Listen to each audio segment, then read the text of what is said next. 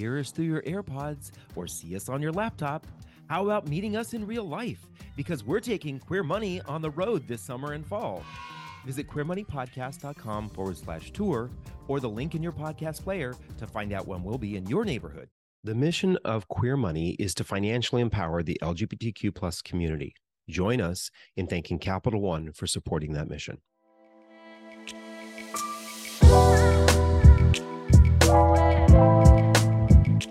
Want to save tens of thousands of dollars? Of course you do. You're listening to Queer Money episode 373, and we're sharing exactly how to do that. Now on with the show. David, Yes. can I say something? Have I ever been able to stop you from saying something? Okay, then. I am so bored of this topic today. well, it is a topic that gets talked about a lot. a lot. And I'm going to argue that I think we obsess about it too much.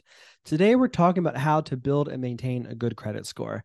And we've shared this in the past we uh, in a couple different platforms, but uh, this is one of the leading questions that we often get. Almost every almost every single talk we've given, whether it's been in person and virtual, this particular question has come up. There are a handful of questions like that, but this one comes up quite a bit. And I'm just, I think we obsess about it too much. Um, unless you're going to buy a, I mean, I'm not saying that you don't need to have a good credit score. Have a good credit score, build and maintain one, absolutely 100%. But unless you're going to make a major purchase it's going to require a major loan in the near future like if you don't have a great credit score it's not the worst thing in the world Right. Al- al- Although I will say earlier on in your life, right? So if you're applying for, if you're trying to get your first apartment or if you're trying to get a cell phone plan, I think that there are some early in life experiences that are heavily dependent on having a good credit score. Um, but if you're a little bit older, I would say if you're in your 30s or older, you probably have those kinds of experiences under your belt and the impact on your everyday life um, your everyday purchases your credit score may not be may may not have a, a huge impact. 100% and we know the demographics of our audience and those younger lgbtq folks simply aren't listening to our show quite yet. They will someday though but not quite yet. Well all that to say i think we obsess too much about it uh, pay too much attention to it. Um, i'm not i'm not averse to having a good credit score i th- obviously i think it's an important thing to do um, but i think we just stress about it too much. Yeah. so in that regard this is good news.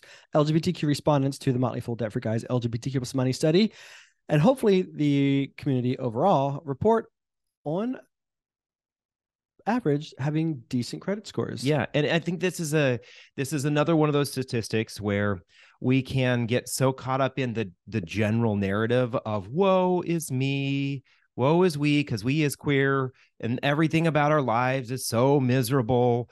Well this data actually kind of shows that in this particular case that's not the case. And so th- i think we need to highlight these kinds of things a little Yeah, bit more about there are things that our community is doing well that a lot of us can and should be doing well and we're we need to be proud of that let's Celebrate celebrate, those kinds of things Yeah. So 61% report having good, very good, or excellent credit score.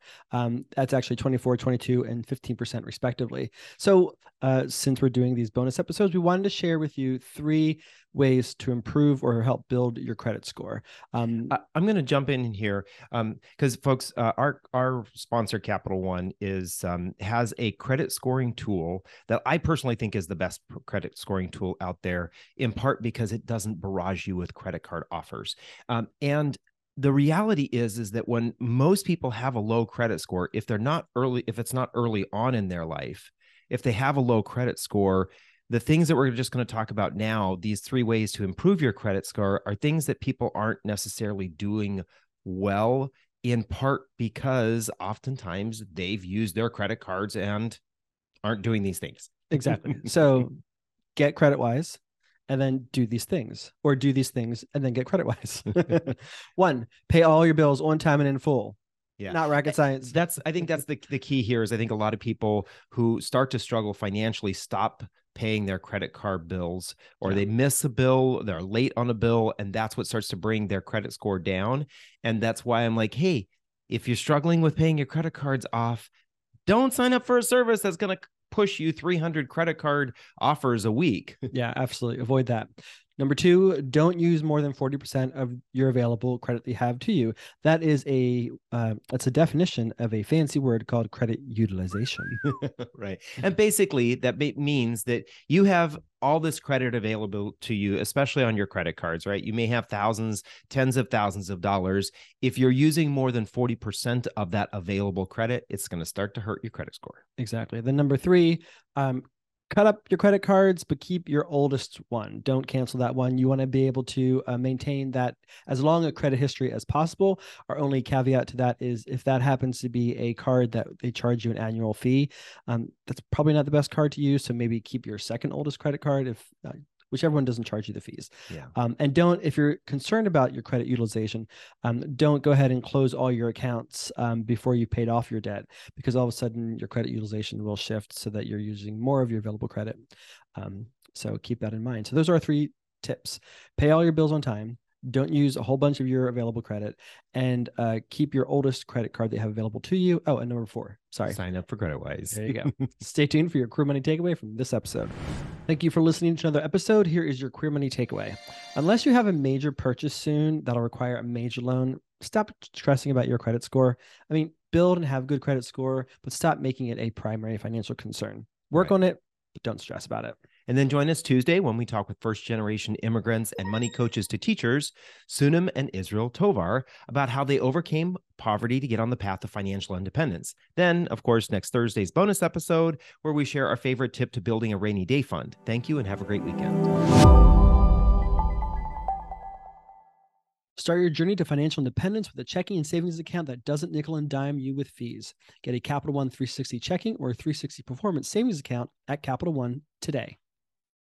From Los Angeles, California to Winooski, Vermont, we're taking Queer Money on the road. Join us as we gamify personal finance with Queer Money Bingo or catch our signature Live Fabulously, Not Fabulously Broke talk, and so much more in between. Check out queermoneypodcast.com forward slash tour or the link in your podcast player regularly for date and location updates.